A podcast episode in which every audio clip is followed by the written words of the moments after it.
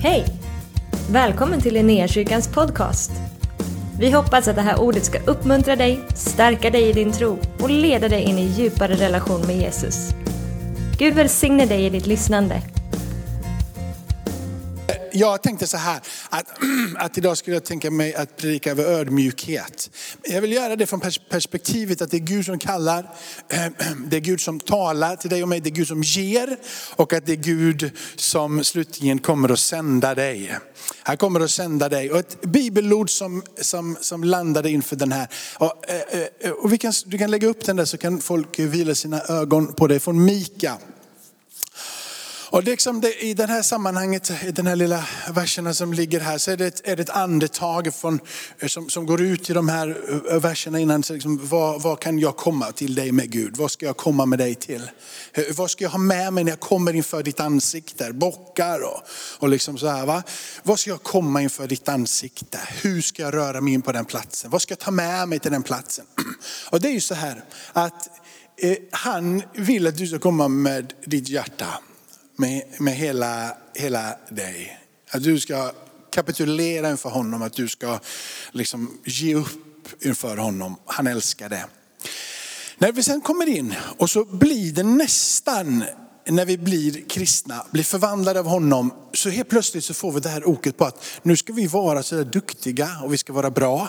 Och vi ska göra liksom rätt saker i rätt tid. Framförallt så ska vi ju faktiskt vara väldigt ödmjuka, vi ska vara generösa och vi ska liksom inte förhäva oss utan vi ska vara snälla. Och, och, det ska, och helt plötsligt så blir det här med att vara kristen, det, det blir liksom nästan som en form av prestation ändå. För då är jag inte snäll, då är jag inte ödmjuk, då eh, ger jag inte. Och, och, och så helt plötsligt så bara känner man, jag är ju inte så, jag duger inte som kristen. Har väl du aldrig känt? Men jag har pratat med någon som har känt så. Det är ganska många som säger, jag duger inte riktigt. Jag lever inte upp till standarden riktigt. Jag är inte värd eller jag är inte redo för att döpas. Har ni hört de orden? Jag vågar inte döpa mig när jag inte är redo. Dopet min vän om du är här och du inte är döpt. Det där dopet det är ju liksom ingen examen.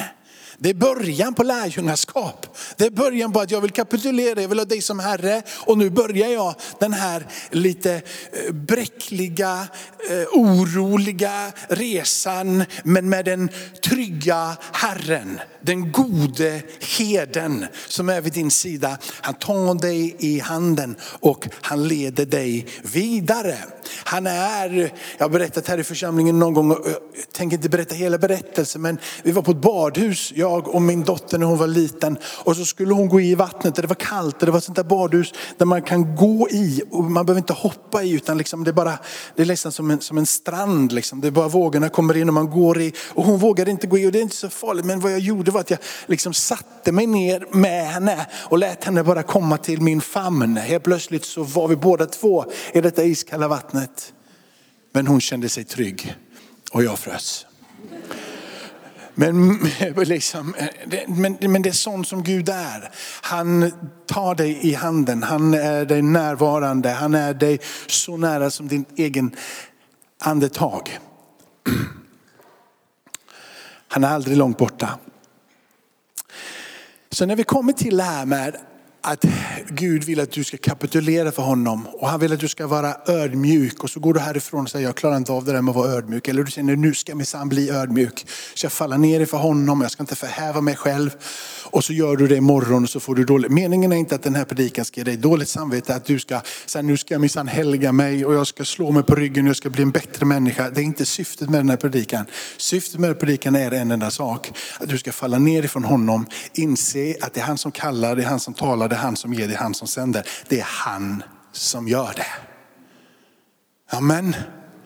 Du ska låta det som finns i honom få komma in på din insida och det ska få växa till liv. Den rikedom som finns i hans heliga namn. Har ni, har ni åkt flygplan någon gång och så, och så blir det turbulent i luften?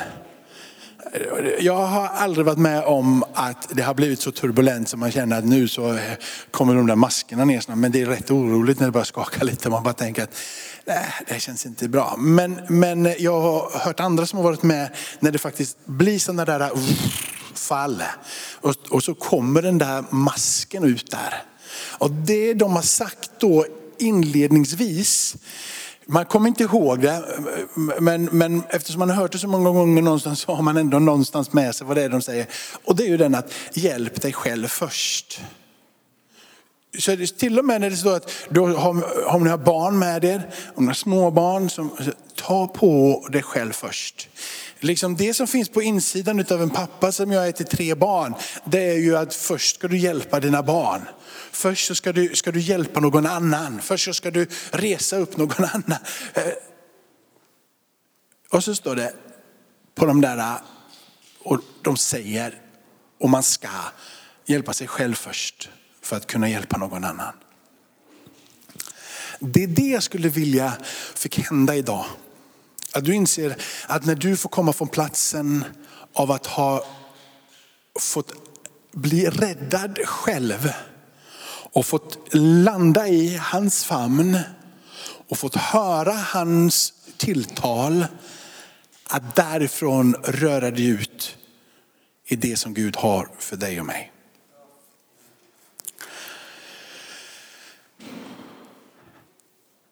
Han har sagt dig, du människa, vad som är gott. Och vad begär Herren av dig annat än att du gör det rätta? Älskar barmhärtighet och vandrar i ödmjukhet inför eller med din Gud. Vad har Herren begärt av dig? annat än att du gör det som är rätt. Det kan vara rätt svårt att göra rätt. Det kan vara lite trixigt ibland. Vi vill alla göra rätt. Våra intentioner och våra längtan att göra rätt. Men ibland så ställs vi inför dilemma och det är inte alltid det självklara att göra det som är rätt. Men intentionen och längtan efter att få göra det som är rätt flödar utifrån det där livet som får pulsera på din insida. Det vill säga, jag väljer inte att göra rätt bara för att Håkan, Anders, min mamma och pappa och alla andra tycker att jag borde göra på ett visst sätt. Eller för att jag själv känner att jag borde göra på det här sättet för att annars kommer alla andra tycka att jag är lite, lite dålig. Det vill säga att man är drivet av någon form av dåligt samvete för att göra det som är rätt. För om jag gör det som är fel så kommer alla se att jag gör fel och då kommer inte någon att tycka om mig. Och framförallt kommer jag inte vara den där duktiga kristne som jag vill vara. Så du vet vad som är rätt men du orkar inte riktigt göra det som är rätt. Och ibland så gör du det som är rätt fast du egentligen inte har motivationen, kraften, styrkan att göra det. Men rädslan för vad någon annan ska säga om dig gör att du inte vågar göra någonting annat. Och så går det på kollision på din insida. Du dräneras på kraften och glädjen och livet tillsammans med den heliga ande. För att du har en motivation av att göra rätt som inte är grundat i att du har varit i hans famn. Utan att du hela tiden vill lysa som en stjärna. När det bara finns en som vill vara och är stjärna. Han som vill vara i centrum för ditt liv. Han som är ljus. Jesus.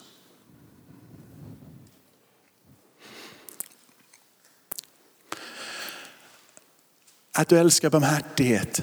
Vet du det att det är lätt, jag älskar barmhärtighet när jag själv får ta emot den. Eller? Det var det inget bättre än när man gjorde fel när man var barn. Ja. Bara jag. Inte, inte någon annan. Och när, bara när jag var barn alltså. Jag har inte gjort fel annars, men när jag var barn. Ja, och men att få den där, den där, det gör ingenting. Du vet, slå sönder någonting och bara känna jag kommer få, det här kommer inte bli bra. Och så är det ingen som ens blir arg när jag har slagit sönder den. Jag får, får, får, får liksom så mycket omsorg och så mycket barmhärtighet trots att jag gjort någonting som är fel. Och det gjorde att jag ville inte göra det där igen. Det måste finnas regler ibland och jag förstår det där. Och ibland så är straff bra.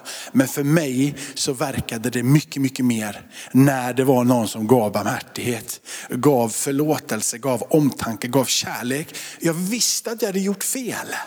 Jag behövde inte en tillsägelse, jag behövde kärlek. Det är sån Gud är. Rakt igenom. Om du förväntar dig att bli straffad av honom för att du gör fel så är det inte den guden som älskar dig och som sände sin son till den här världen. För det står att han älskade dig innan du ens visste vem han var. Och innan du ens frågade efter honom så visste han allting om dig. Och när du inte visste vad han hette så kallade han dig vid namn. Innan ett ord var på din tunga så visste han allting om det. Han vet allting om dig. Innan, under, efter, före, hela vägen. Han känner dig. Han älskar dig. Han vill att du ska veta det och han vill att du ska omfamna barmhärtighet så att du kan ge barmhärtighet. Inte som ett ok där du älskar varenda människa och kramar varenda människa och bara låter liksom lite fladdrigt och löst förlåtelse flyga ut ur din mun. Utan du bara längtar efter att få vara med och upprätta genom att visa så mycket omsorg så att det nästan blir löjligt. För så löjligt är det med Gud. Han ser dina fel och dina brister. Och konsekvensen av dina fel och dina brister kommer du få lida för.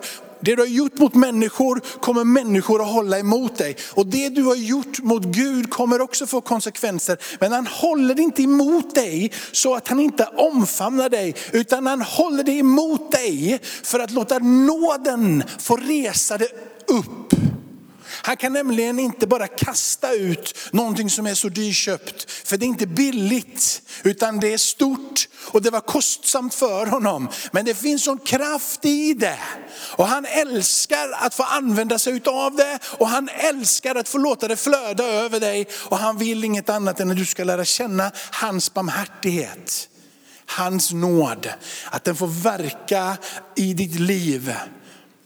Så när du möter människor i oförrätt och svik, svek och allting annat så har du på din insida en egen motor för du har själv varit på den platsen. Det där är en färskvara mina vänner. Jag vet när jag satt i kyrkan där och grät och kände första gången när den, hans nåd kom över, kände jag inte värde det här, det kom över, du bara sitter och gråter, du fattar inte vad det är som händer. Ungefär som när min son kom och berättade att han tyckte det var lite lurigt att vara på bönemöte för länge bara för att han satt och grät hela tiden så han ville gå ut. Jag tyckte det var inte roligt att gråta längre. Han ville inte gråta längre. Han var nu får jag gå ut från bönemötet för det är jobbigt, jag gråter bara. Lite av den där känslan bara, jag orkar inte gråta mer. Liksom. Det bara strömmar över mig och jag glömmer av det så lätt. Och så blir man högmodig, så blir man hård mot andra människor och så glömmer man av vad man själv fått uppleva och var man själv kommer ifrån. Och så blir man liksom korrekt kristen och så blir man allt det där som man inte ville bli. Och bara så, jag vill inte bli som dem när jag blir gammal eller när jag blir äldre eller när jag har gått igenom saker i livet. Jag vill inte bli cynisk, jag vill vara förlåtande, jag vill vara älskande. Men man klarar inte av det, man har till och med glömt av hur det var. Och så finns det ingenting på insidan längre som är homogent, dynamiskt, kraftfullt. Jag har bara blivit en spelare på något sätt, stillastående. Och det finns inte längre några känslor och ingen dynamik dynamik med livet med Gud. Han bara säger ödmjuka dig Jakob. Bara fall ner, ödmjuka dig igen, gå ner på platsen. Smaka och se att jag är god, stanna av. Han vill att vi ska vandra i ödmjukt. Han begär inte så mycket av dig, men vad han begär är att du gör rätt. Det är att du älskar barmhärtighet och att du vandrar i ödmjukhet med din Gud. Det är vad han begär. Jesaja 57 säger så här. För så säger den höge upphöjde, han som tronar ifrån evigt och heter den helige. Jag bor i det höga och heliga. Han är transcendent, han är hög, han är helig. Ära vare Gud i höjden. Han liksom, ingen kan röra honom, ingen kan nå honom. Han är överallt, han är annorlunda. Allting kommer från honom, allting består genom honom. Den allsmäktige, ende sanne guden för alltid. Han bor i det höga och heliga, men också hos den som är förkrossad och har en ödmjukande. Den som är redo att kapitulera inför den allra högste. Han bor också i hans hjärta. Han bor där för att ge liv åt de ödmjukas ande. Och han bor där för att ge liv åt de förkrossades hjärta. Han bor där för att du ska ha liv och för att ditt hjärta ska vara helt. Han bor där för att hela ditt hjärta ska kunna ta in allting som finns runt omkring dig. Så att du ska kunna älska så som han älskar. Inte i egen kraft och inte efter egen smak. Utan med det som strömmar och det som kommer ifrån honom. Ska vi läsa en, ett Filipperbrevet 2. Och ibland så tycker jag att den här texten används på ett sätt som gör det, gör det, det gör, det är nästan, det blir liksom, det blir nästan som om att du och jag ska vara Kristus. Du kan inte bli Kristus, du kan inte bli Jesus. Du kan vara Kristus lik. Du kan vara Jesus lik, men du kan inte bli Kristus. Dina ambitioner över att bli som honom får inte vara så höga så att du landar i dåligt självförtroende, skamsenhet, där du inte lever upp till någonting och det enda du har blir någon form av dåligt samvete för att du inte duger. Då har du riktat liksom det fel. Du ska rikta i allting som han är och så ska du bara säga, får jag vara bara en liten gnutta av den smaken som finns i honom så kommer varenda människa som möter mig se att det inte är Jakob men att det är Jesus som bor i mig. Att allting det som finns i honom, bara lite, lite av det kan få smaka i det du säger. Synas i dina ögon, höras kännas av i atmosfären när du kommer. Alla bara fattar att det där är ju inte Jakob som är snäll. Det där är ju inte Jakob som är trevlig. Det där är inte Jakob som har, det där är, det där är ju någonting som strömmar ut honom som är oberoende vem han är. Det har ingenting med Jakob att göra. Det är då det blir genuint och äkta och härligt. Där alla bara självklart kan säga det där, det där, det där. Det där är för bra för att vara Jakob. Det där är för bra för att vara Benjamin. Då är det så mycket, ah, det där funkar inte. Man, det där, då dör man på insidan själv. Då är man utbränd efter en kvart och så fattar alla, okej okay, det luktar Jesus. Det är så det blir om man får ta det här till sig på ett rätt sätt. Istället för att vara så till sinnes som han var och känna bara att det där blir min måttstock. Bara, bara, bara, bara, du kan inte bli som Jesus.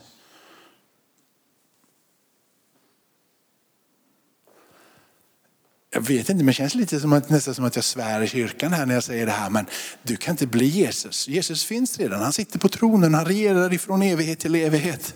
Han bor i ditt hjärta och är det någon som kan se Jesus i dig och du lever upp till någon form av standard så är det just för att han bor i ditt hjärta. Ingenting annat. Ingen ska kunna komma inför Gud och boosta sig själv och se, titta jag var värd det här. För jag lever så oerhört bra och jag är så oerhört lik Kristus. Därför så har jag fått den här belöningen att jag är så otroligt bra och kraftfull och stark. Ingen ska kunna komma inför honom ens på det sättet. Det enda som funkar det är att ödmjuka sig inför honom och erkänna att han är stor. Då strömmar hans nåd och det kommer lukta Kristus om dig. Så, och så säger Paulus, om nu ni har tröst. Så han börjar med att proklamera, proklamera inför dig och mig. Och jag kanske till och med programmera, skulle han nog vilja göra den här stunden. Liksom. Programmera dig att om du har, om du har, om du har, om du har, om du har, om du har tröst hos Kristus. Och om du får uppmuntran av hans kärlek och om du har gemenskap i andra, och om du har medkänsla och om du har barmhärtighet. Om du nu känner det. Och det är liksom det som finns i dig. Det är, det är, din, det är ditt kapital. Det är ditt kapital. Jag säger, jag har det här. Det här är i mig, jag har de här delarna. Det är mitt kapital, jag äger det. Gör då min glädje fullkomlig genom att ha samma sinnelag och samma kärlek och vara ett i själ och sinne. Och så säger han då, om ni nu har allting detta, sök inte konflikt eller tom ära. Utan var istället ödmjuka och sätt andra högre än ni själva. Du vet att ni måste komma ihåg när ni läser en sån text, att ni måste komma ihåg att han som är den ödmjukaste av alla som vi ska läsa här. Han som lämnade himmelen och tog en människas gestalt. Jesus som är, han, han, han ödmjukade sig hela vägen till korset. Där han tog din förbannelse på sig så att du kunde få hans välsignelse. Han tog det som du förtjänade så du skulle få det som du inte förtjänar. Hans nåd och hans eviga kärlek omfamnar hela dig. Han ödmjukade sig. Men du måste komma ihåg att när han ödmjukade sig så gjorde han det också från en position som är högt över allting som du kan förstå. Han var till i gudagestalt. Han ägde allting som fanns runt omkring honom. Han hade auktoritet över allting som fanns runt omkring honom. Han har funnits från evighet till evighet. I begynnelsen var ordet och ordet var hos Gud och ordet var Gud. Jesus har alltid funnits. Han har varit i sin position i gudagestalt som det står och han har alltid varit där. Från den platsen där hela himlen och jorden, änglarna, allting som överhuvudtaget har funnits och finns och kommer att finnas är till genom honom. Från den platsen av vetskapen om att jag har ett kapital som ingen annan har. Men jag avstår ifrån det kapitalet och blir fattig och blir människa. Lite skillnad på dig och mig ibland i detta också va? Att du ska ödmjuka dig inför alla. Men du kommer inte från positionen där du har varit i gudagestalt. Det är därför som du misslyckas och är bräcklig och behöver hans nåd och hans hjälp hela tiden. För du har inte kommit med det fullständiga kapitalet och bara lagt av det kapitalet och blivit en tjänare. Utan du kommer från att ha varit en idiot och så har du blivit en tjänare.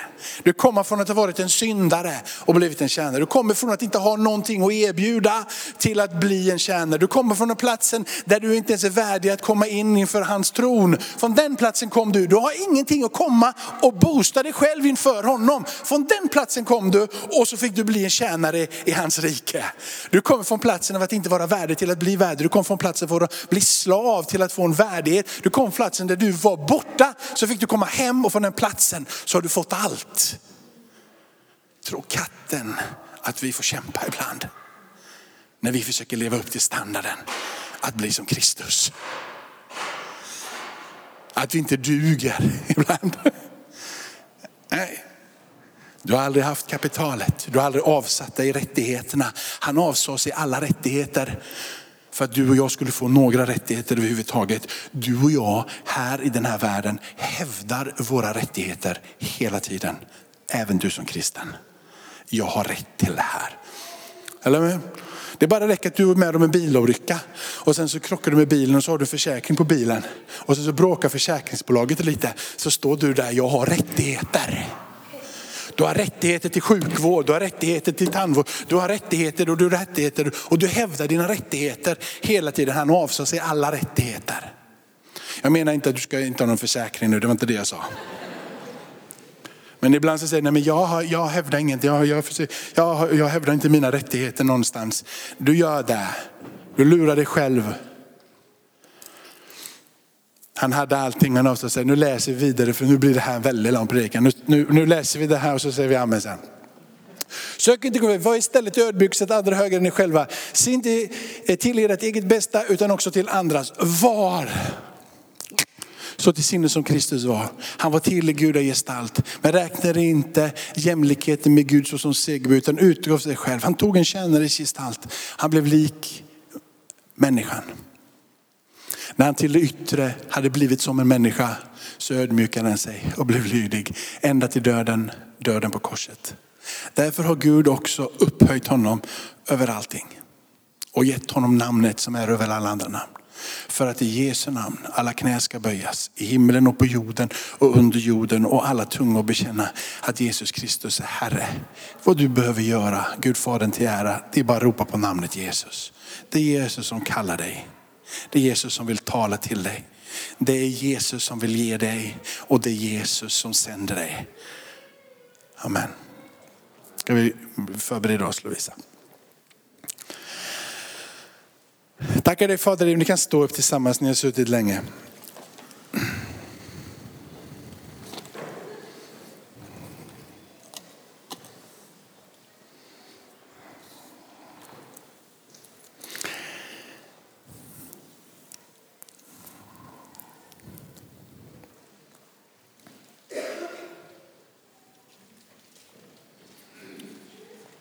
Försöker komma på vad, du, vad jag tycker du ska ta med dig från den här predikan. Men...